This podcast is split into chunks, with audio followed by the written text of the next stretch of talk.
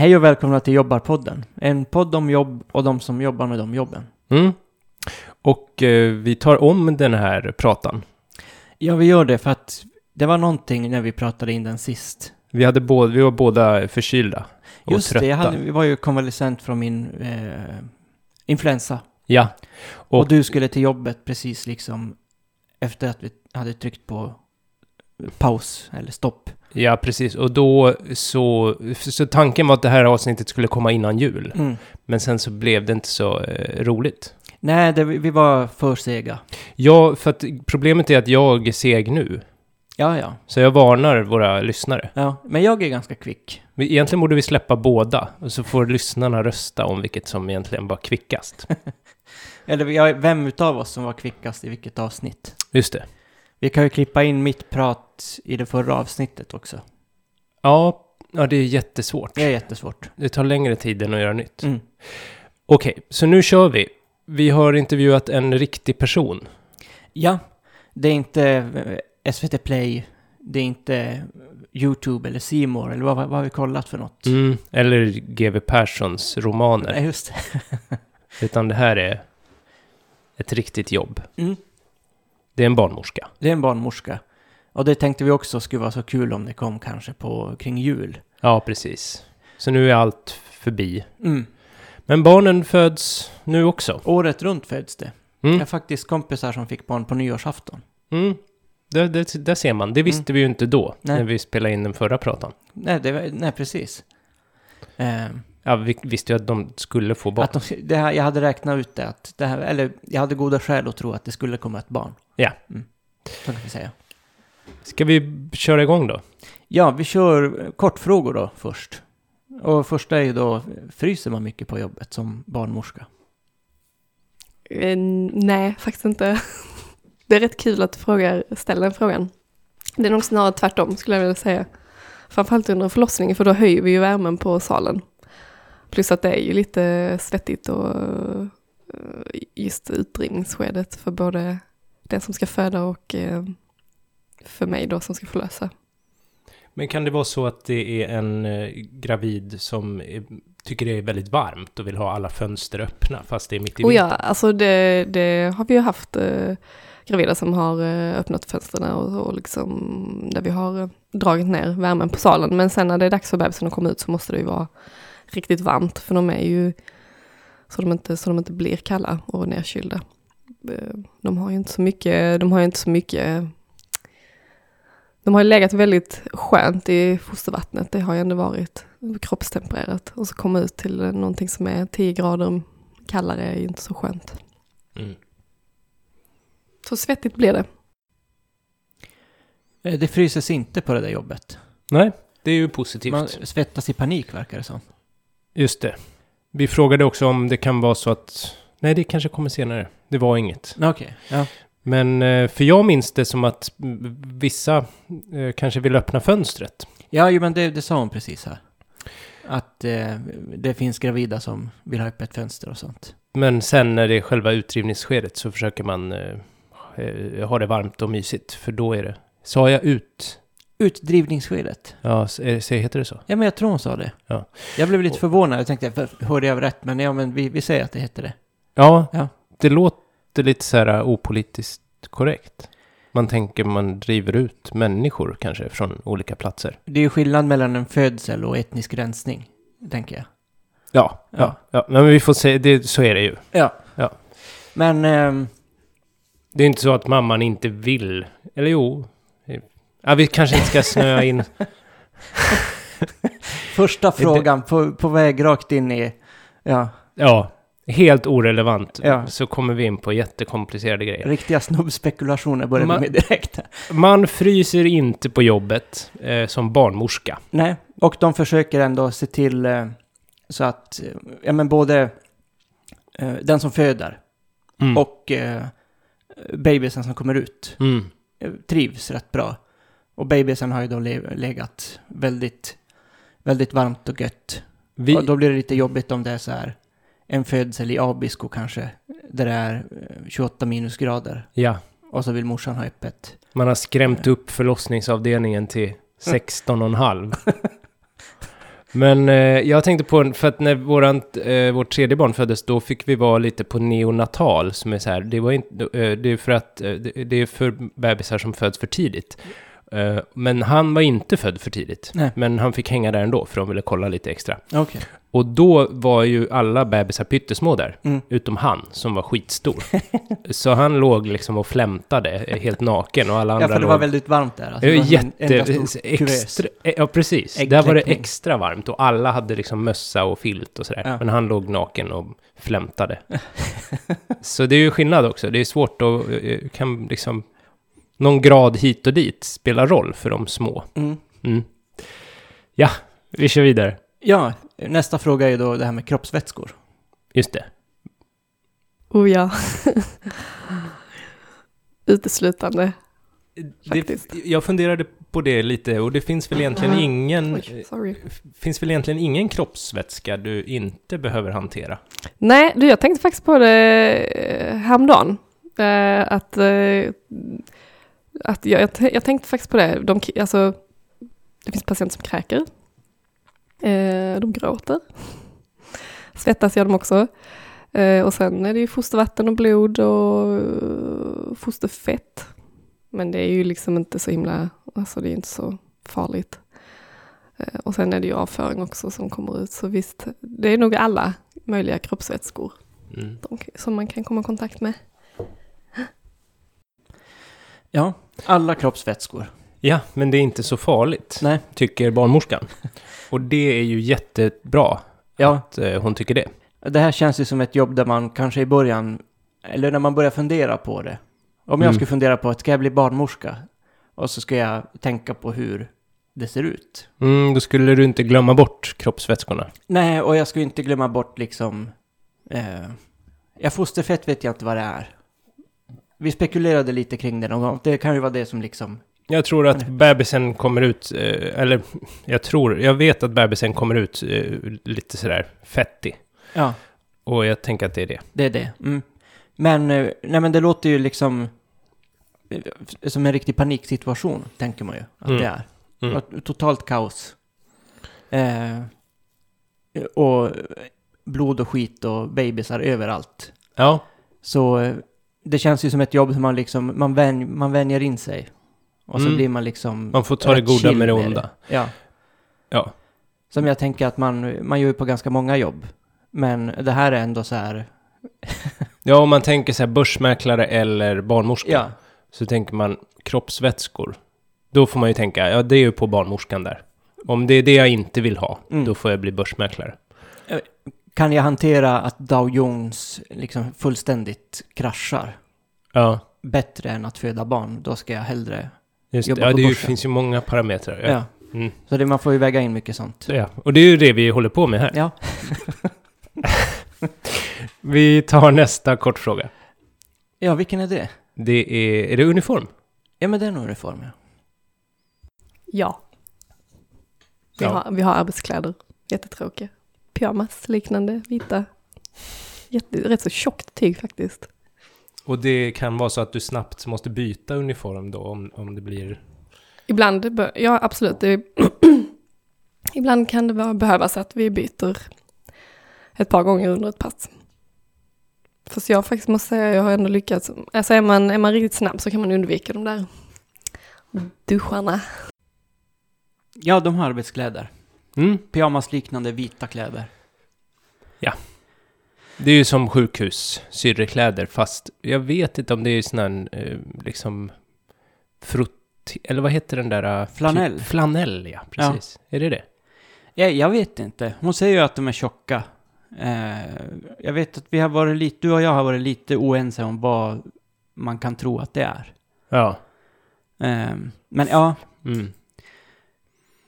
Nej, jag men jag minns inte. Det var så mycket annat att hålla ordning på. Ja, och jag vet ju hur sjukhuskläder... Alltså i och för sig, sådana som vanliga sjuksyrror har brukar ju vara vita, men jag har inte, det är inte så att jag har känt på det tyget liksom. Nej. Nej, men det var inte så att jag sa, ursäkta, är det här flanell? Och så pill, kände jag lite, med, liksom mellan tummen och pek, du vet, kände så. Ja. Vad det var för typ av... Så gjorde jag inte, utan jag hade annat att göra. Men var det så förresten, eh, att du fick sitta och liksom övervaka någon monitor. För det har jag hört brukar vara ett trick. För att de ska få, eh, få den som inte föder att liksom hålla sig lugn och känna sig lite viktig. Så är det så här, håll koll på den här. Och så är det typ, ja, vilken monitor som helst som den ju inte har någon aning om vad det är för någonting. Nej, det minns jag inte. Jag, jag höll koll på de monitorerna som fanns i rummet. Ja, då sa de det åt dig? Nej, det nu tror har vi jag många inte. monitorer här, nu får du... Det gör man väl liksom? Man gör det, ja. Nej, jag vet ju inte hur det går till. Man är ju nervös. Man, ja, Ja, men det var arbetskläderna då. yes. Eh, kanske att det är en flanellbussarong, vi vet inte. Så man får byta några gånger per pass ibland. Mm. Mm. Och kanske att de kokar dem då när de tvättar dem. Ja, det är...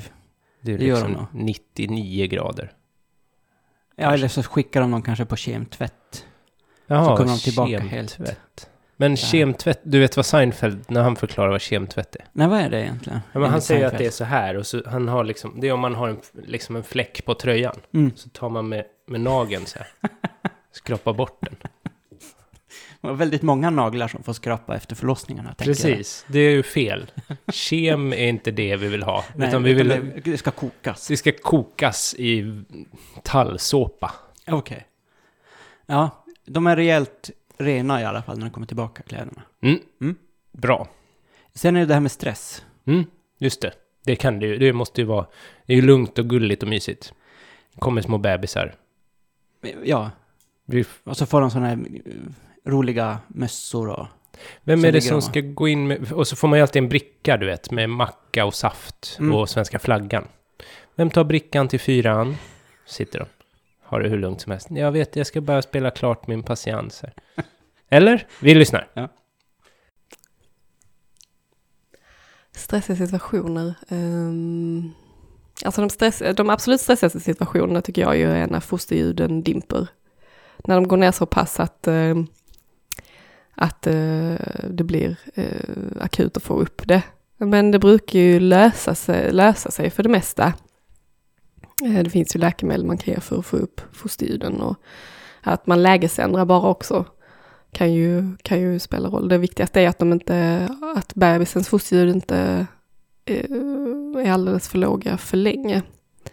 Det är helt okej att de går ner lite eh, under värk eller om man till exempel ligger på rygg så trycker ju magen på en rätt så stor ven.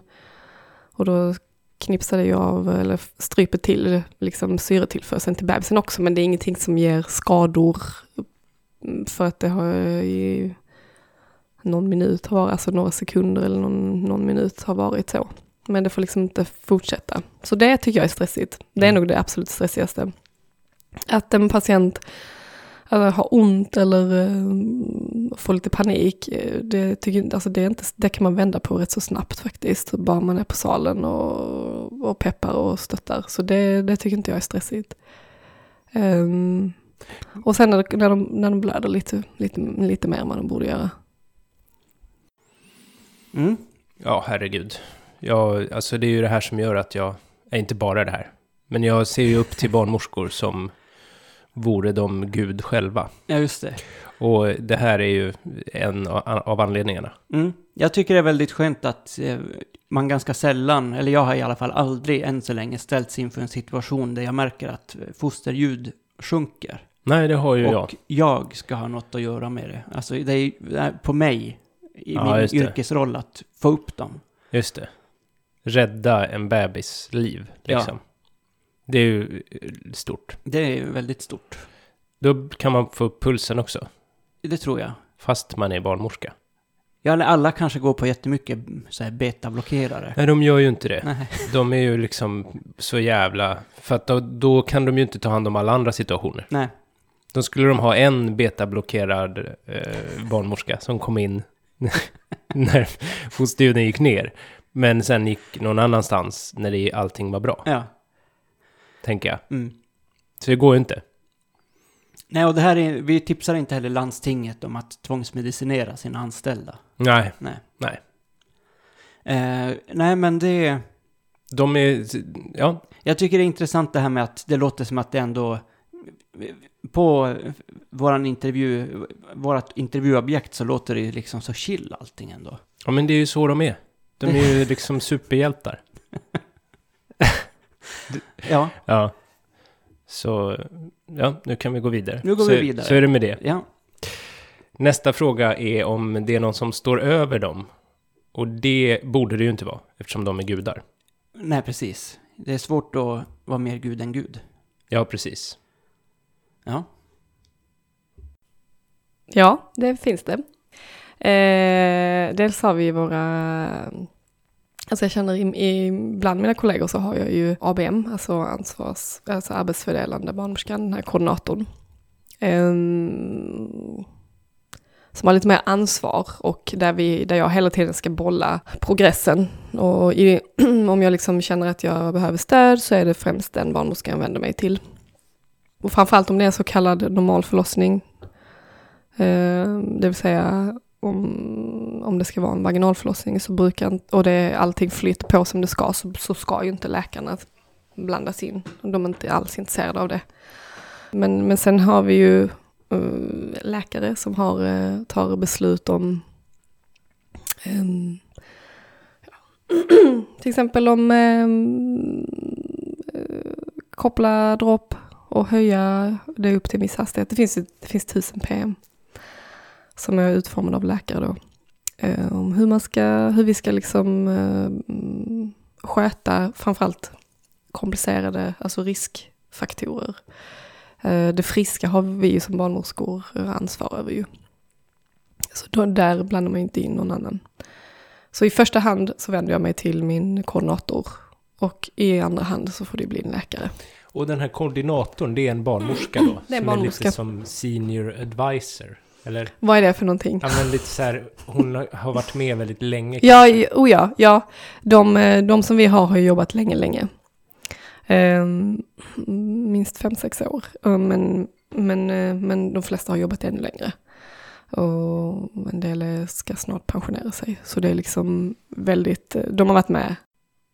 Ja, nej, det var ju inte hierarkifritt det där. Nej men det var liksom gudarnas gud. Den som har Den varit arbetsfördelande barnmorskan. Zeus. Var det så? Ja, just det, så var det. Ja. Ja, Ehm, ja men det, hon pratade ju också något om att det finns läkare. Ja, Och det tycker jag verkar vara en ganska jobbig grej inom sjukvården överhuvudtaget. att läkare finns.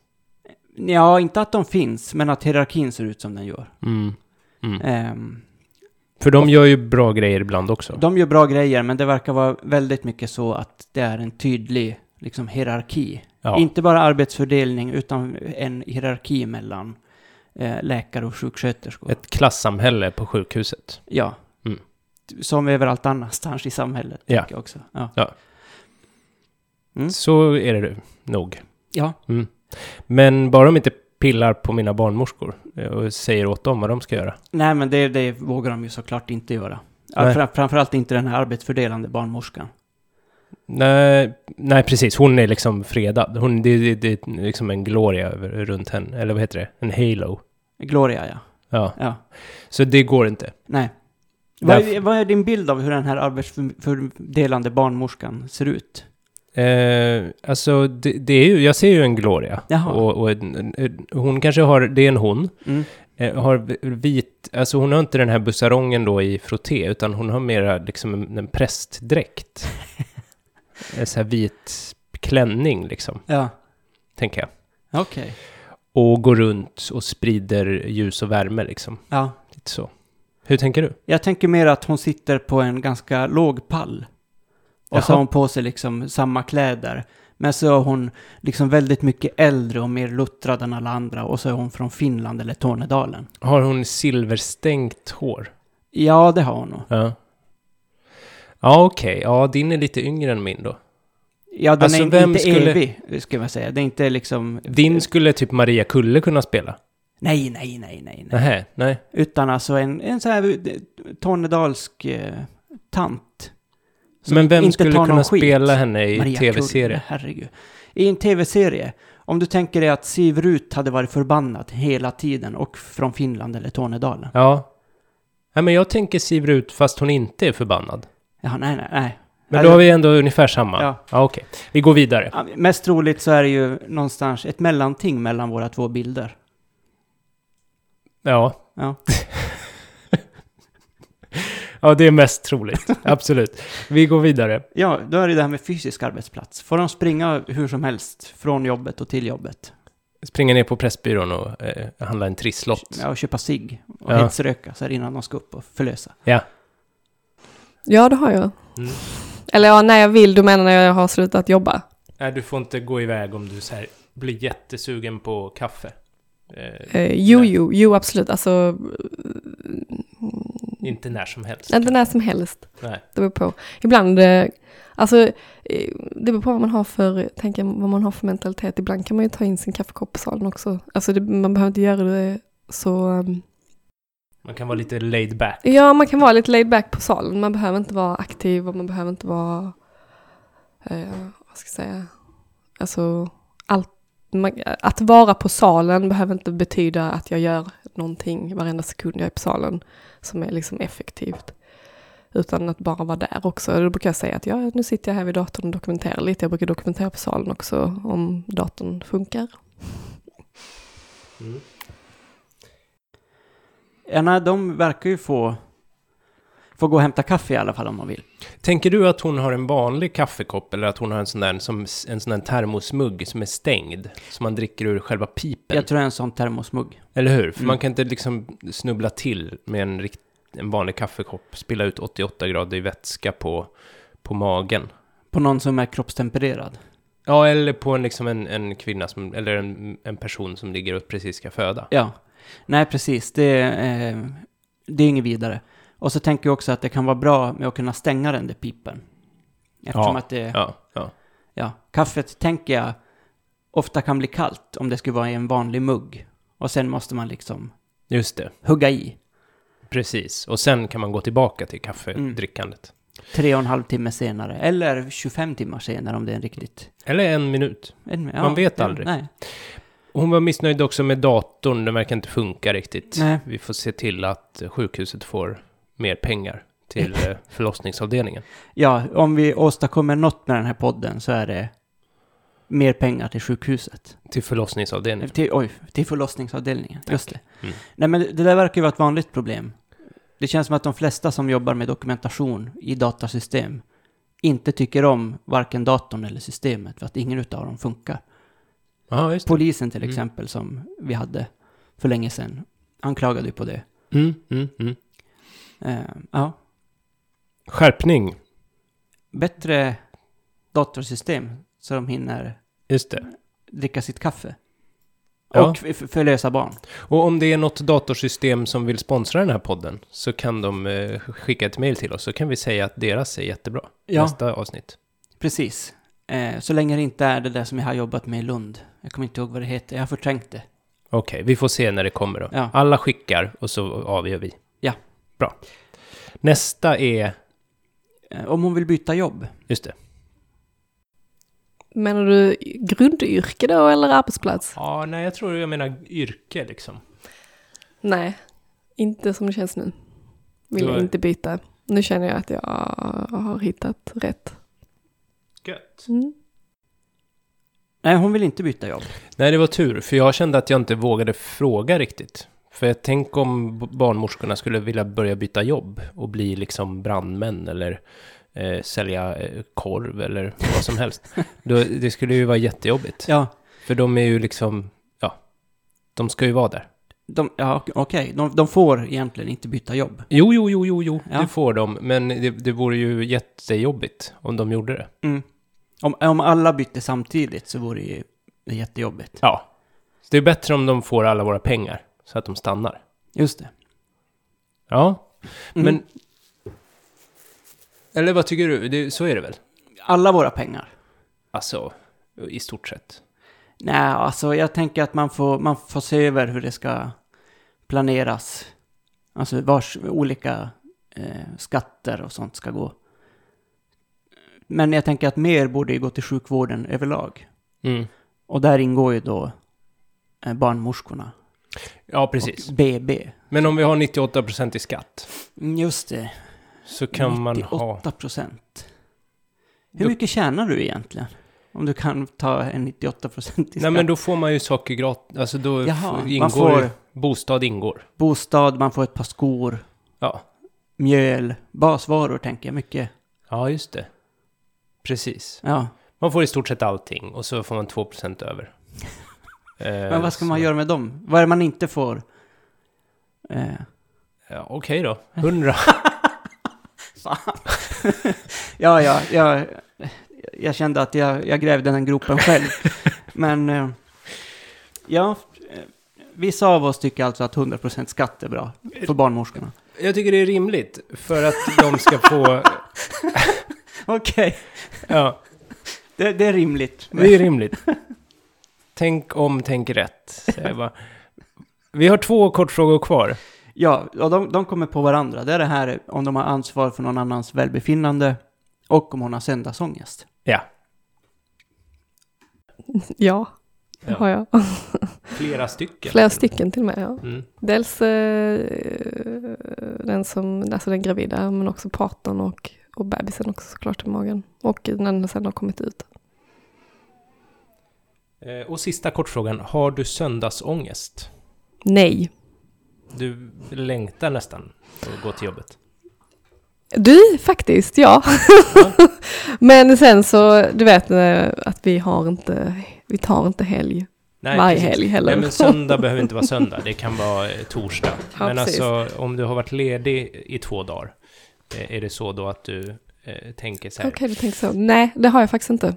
Alltså, eh, faktiskt inte. Jag har eh, på sista tiden så, jag har ju jobbat på, eh, ja, alltså jag började på förlossningen nu i september. Innan dess så jobbade jag på pernatal. Um, inte för att jag hade någon söndagsångest då också, men eh, nu, när jag, nu när jag är på förlossningen så känns det extra kul att gå till jobbet. Det var mycket ansvar för andras välbefinnande. Ja, precis. Det är klart. Det visste vi redan. Det visste vi, vi kunde räkna ut det. Ja, och det är därför de ska ha mer lön då. Och även en bra kontrollfråga. För hon verkar ju vara väldigt lämplig för sitt yrke. Mm, Men hade det varit en barnmorska som sa att nej, men det har jag nog inte. just det. Det, det hade ringt lite varningsklockor. Ja, Eller? ja absolut. Mm. Eller om hon hade sagt, ja, jag har ansvar för bebisen. det hade också varit lite Ja. läskigt. Men nej, nej. Hon har full koll. Full koll, yes. Och inte heller söndagsångest. Nej. Eh, springer glatt till jobbet. Mm. Eh, Tänk att de ofta cyklar. Men det ja, vet, det är vet, i Malmö eller på 50-talet. Ja, precis. Ja. Vi vet inte. Nej. Men eh, förmodligen. Mm. Vad var det nu? Jo, nu, ska vi, nu babblar vi länge här om eh, min eh, mormor och sånt tror jag. Ja. Eh, som enligt dig då födde, vad var det, 28 barn i en bastu. 14 barn. Eh, Jag tror att hon födde alla Är hon en katt? Jag eller? kommer eh, få höra, jag kommer få eh, mail om jag har Om du har fel. fel. Du kommer få rätt siffra. Ja, men eh, 14 barn födde hon. Mm. Och jag tror att hon födde alla Inte i en en kull. Nej, nej, hon var ju en, eh, en människa. Ja, okej. ah, ja, just det. Just det, så då var jag ett åt gången då. Mm. Men det, det, det, får vi, det ska jag prata mer om med, med, med proffset här. Just det. Vi lyssnar. Ja, då kör vi resten av frågorna. Jag har en, ett helt gäng. Ja. Det har väl du också? Ja, det... Jag tänkte börja med, med min mormor. Mm. Eh, som var, eh, bodde i Finland. Mm. Eh, i, för... Ja, och hon, hon födde 14 barn. Eh, i, allihopa i en bastu. Jäklar. I, alltså i deras bastu. Som är en... Som är... Ja, hur stor är den? Den är 12-13 kvadrat skulle jag gissa. Oj. Hur, och, och alla klarade sig. Mm. På vilket, alltså, då tänker jag liksom att... Hur gick det till? Alltså, för det, jag tänker att de kanske inte hade någon barnmorska då i Finland på eh, 30, 40, 50-talet. Eh, men ändå så lyckades man... Alltså, hur, hur liksom... eh, vad, har ni... jag vet inte, jag är bara så imponerad av det och jag tänker så här, det skulle ju liksom inte funka idag, eller?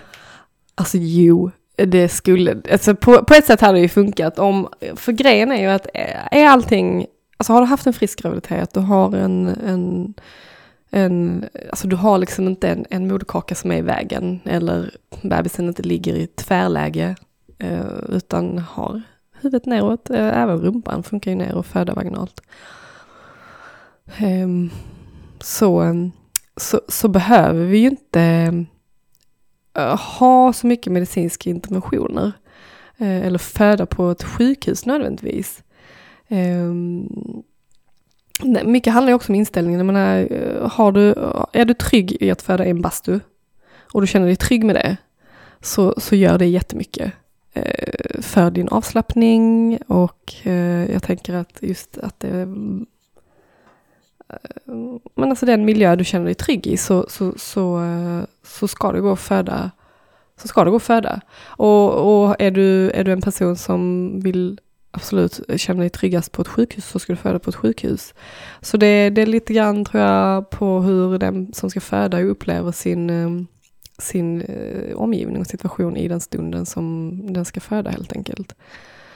Ehm, samtidigt så, så, så tycker jag också att det här, eh, ja, men det, går, det går säkert bra och kvinnor har fått barn i alla tider, är också en väldigt nonchalant, eh, nonchalant sätt att se på, på att föda, därför att kvinnor har ju också dött av Mm. att föda. Mm. Eh, dels blödningarna som kommer efteråt, 14 barn, alltså det är ju ett under att hon inte har blött eh, ihjäl faktiskt, tänker jag. För att eh, när du har fött liksom mer än två, tre barn, då, då, då, då ligger man ju i riskzonen också att, att blöda mer för att livmodern har en muskel och har den fått arbeta många gånger eh, så, så kan den slappa till sig lite. Eh, och eh, alltså drar inte den ihop sig och som den ska så kan man blöda flera liter på rätt så kort tid. Mm. Och, och det kan ju ha rätt så förödande konsekvenser. Ehm, så det är ju bra jobbat av din mormor kan jag känna. Att Mm. hon har eh, kunnat föda så många barn och, och, och faktiskt klarat sig. Alltså att, att inte hon har gått bort i barnsäng tänker jag. För att det var inte så hon, Kristina från Duvemåla dog i Jo, precis. hon födde Mm. väl sitt 14 barn och sen så avled hon ju i barnsäng. Mm. Alltså jag bara menar att det är ju, det är ju ett, ett, ett väldigt stort antal barn att ha fött. eh, eh, Ja. Eh, Alltså eh, unsupervised. Mm, eller hur? Men om det skulle hända idag, att eh, någon person skulle ringa till er och säga jag, eh, jag ska föda här mitt fjortonde barn, jag vill göra det i min bastu. Hur skulle ni eh, reagera, eller agera då? Skulle ni kunna åka ut till den här bastun då? Eller? Nej, alltså tyvärr har vi inte sådana, vi har inte ehm, vi har ju inte hemförlossningar på det sättet. Hemförlossning finns ju i, i, i Sverige.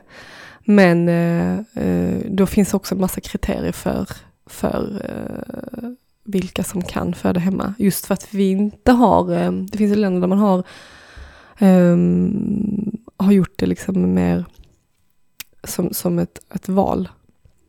Där det är mer liksom kopplat till sjukvården om det skulle hända någonting ehm, akut så, så behövs det till exempel en ambulans eh, som kan åka ut och hämta barnet eller, eh, eller den, som, den som precis har, har fött. Eh, och då, det vet jag att den ambulansen drogs ju in i Skåne. I, alltså Helsingborg hade ju en sån hemmaförlossningsambulans. Och den förmånen drogs in för några år sedan. Jag kommer inte riktigt ihåg när det var. Jag läste om det i tidningen. Alltså det var innan jag, innan jag läste barnmorska faktiskt. Ja, Mm, min mormor var stark, kan man säga då. eh, helt uppenbarligen. Mm. Superstark. Men eh, Det kan vara farligt. det, kan det kan vara väldigt farligt att föda 14 barn i en bastu. Eller 14 barn. Eh, Ja, precis. Det är nog eh, både och, ja. Mm. Ännu mer farligt om man föder i en bastu långt från sjukvården. Ja, just det. Jag tänker Finland där på, vad var det, mitten på 1800-talet när hon satte igång. Då var det nog ganska långt till, till BB. Ja. Nej, det, ja. I tid också, alltså. När fick de BB i Finland? ja, precis. Nej, Ja. Det var ju efter, eh, efter kriget. Mm. Men vi... Nej, vi... vi eh, ja. Men om, om man skulle haft en dola då? Just det. Ehm, Om mormor skulle haft en ehm, person som kunde underlätta. Stötta. Stötta. Ja. Ja, då kanske... Du men- menar du nu... eh, antyder du att man kan ersätta BB med en dola? Nej, jag tror inte det. Nej. Eller jag tycker inte det. Nej. Men vi pratade om dolor lite grann. Vi, vi lyssnar vad, vad barnmorskan säger om det här med... Det får vi ju lov att göra. Jag vågar faktiskt inte svara på om de är vanliga vid förlossningar, men vi, alltså, de brukar komma till eh, sjukhusförlossningarna också. Och dolor är ju mer, eh, de har ju ingen, alltså i och med att de inte har något medicinskt ansvar, för vi har ju ändå medicinskt ansvar över, över den, den som föder och bebisen som kommer ut. Vi kan liksom ordinera omvårdnadsinsatser och så vidare på ett annat sätt än vad dolor kan göra. Ehm, så de har ju ingen, de har ingen legitimation som ger dem eh, uh, yrkesprofessionsansvar mm, på det sättet. Alltså de är mer eh, som ett stöd under graviditeten och sen under förlossningen och sen även en tid efter. Och då följer de ju liksom med samma person eller par under graviditet, förlossning och sen postpartum också då. Men som eh, barnmorska har man väl också liksom både uppföljande och även innan förlossning. Absolut, Så det har vi. Och, men eh, skillnaden är väl att eh, det blir ett, alltså vårdkedjan bryts ju ändå av. Eh, när, du, när du är gravid så går du till barnmorskemottagningen så träffar du en barnmorska där. Kanske ibland två, tre. För att eh, folk blir sjuka eller det är sommarsemester och så vidare. Eh, och sen så har du förlossningen och då kan du träffa på helt nya barnmorskor. Eh, för de som är på barnmorskemottagningen är ju, förlöser ju inte sen. Vi har ju inte en sån, ett sånt, en sån förlossningsvård. ja. Det verkar ju vara ett bra stöd. Ska jag Mm. säga. Mm, ja. Och det är ju synd att, tänker jag, förlossningsvården, att den är som den ser ut. Precis, för hon är också inne på att hon skulle vilja att det fanns en eh, rakare, eh, obruten kedja. Precis. Det- Eh, och det förstår man ju. Alltså, för många, framförallt om det är så här för, första barnet eller något sånt där, så det är ju helt fullständigt nytt, Mm. alltihop. Mm. Och då tänker jag att man gärna vill ha samma person som man träffar och som liksom inte bara läser i ett papper Ja, hur var det här, utan faktiskt känner igen den så. Ja, man kanske känner igen sig i bastun och har varit där innan och så. Precis. De vet hur långt man måste liksom eh, vinkla slangen för att spola eh, rent lavarna sådär. Mm. Mm. Ja, nej men absolut, det hade varit bra om det hade varit... Eh, för nu är det lite medelklass. Eller? Och ha dola. Ja, Ja, alltså man bekostar ju det själv. Just det. Eh, så att då måste man ha pengar till det. Mm. Och mannen som är, har gjort eh, personen med barn Mm. kan inte, om den är närvarande, kan inte den, jag, jag har ju fått liksom stötta upp lite, men det Du, du har, menar du att du har varit dola? Nej, jag, jag har nog inte det, för, men det är nog för att jag inte riktigt fattar vad de gör liksom. Ja, okej. Jag har ju försökt hjälpa till, Ja. ja, men det verkar som att det är på något annat sätt man hjälper också. ja, det är ju det. Ja. Jag ska inte eh, trampa i något klaver här. Vi går vidare fort som fan. Mm. Ja. Ja, det vi gick vidare med sen, det var ju det här, eh, du började prata om surrogatmödraskap. Just det. Du, ett, ytterligare ett klaver. Ja, Nej. är det det? Nej. Nej, Vi var överens i alla fall. ja. Vi lyssnade var, alltså jag och du också, och barnmorskan. Alla tre är överens Eh, precis. om det vi nu ska höra. Eh, Eller Ja. vill du ha en brasklapp? eh, nej, vill jag? Nej, men alltså, du, ni får lyssna så, så får ni höra. Ja, Ja, så här är det. ja. Tittar man på hur surrogatmödraskap eh, eh, utövas i världen så är det ju främst i fattiga länder där det finns stora klasskillnader eh, och, framförallt i länder där, alltså som, mm, där kvinnorna är icke-vita. Där, där vita medelklass och överklasspersoner köper sig liksom en livmoder i princip. Eh, Så det tar, det tar emot lite. Jag, alltså jag kan aldrig, jag, jag, har- jag har ju själv två barn och jag har, vi har aldrig haft problem med ofrivillig barnlöshet så jag kan aldrig sätta mig in i känslan av att inte ha något barn fastän man liksom vill det så jättegärna. Mm. Så det, och den, de känslorna tänker inte jag moralisera över, överhuvudtaget. Det är liksom Alltså känslor är inte rationella, alla har rätt att känna vad de vill.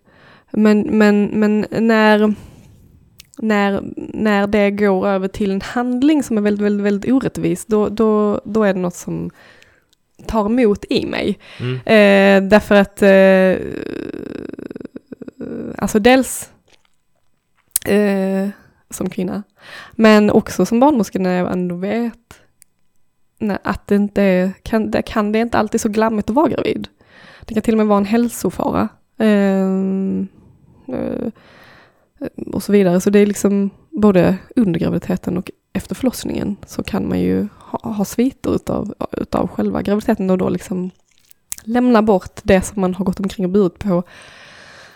Eh, Ja, Då blir det ju inte, det blir inte samma, åh det var värt det känsla. Eh, för, att, för att det, det, det, alltså, jag kan ju känna så här, alltså under min, och då pratar jag helt utifrån mina egna, och då, då, då har inte jag liksom några, haft några så här superekonomiska problem där jag liksom inte ens kunnat gå till tandläkaren till exempel för att jag inte har pengarna till det.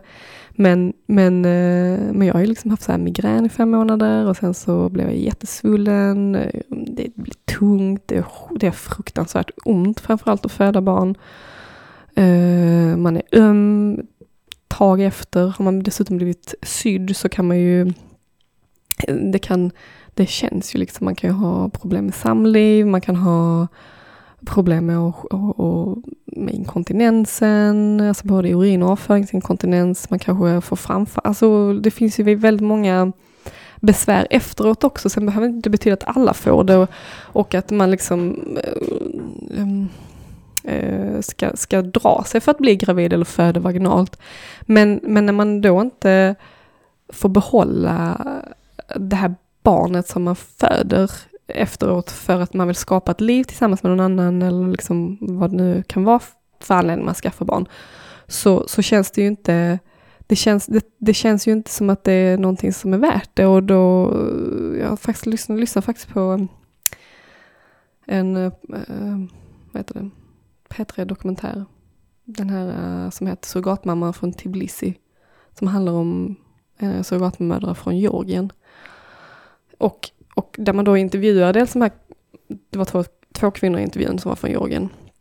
Som hade jobbat då, så får man väl säga, som surrogatmammor. Och det, bara det att de är surrogatmammor ses ju inte som någonting, det är lite så här, det är lite smutsigt liksom.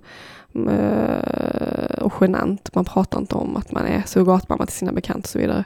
Eh, men också liksom att det är ju det är kvinnor som kommer från fruktansvärt fattiga förhållanden. Som uppenbart gör det för pengarna. Det handlar liksom inte om eget val. Alltså den här eh, altruismen, det finns liksom inte när man involverar massa pengar i det här. Och, och sen de och deras berättelse å ena sidan och sen så var det ju det här paret ifrån Sverige som också fick vara med.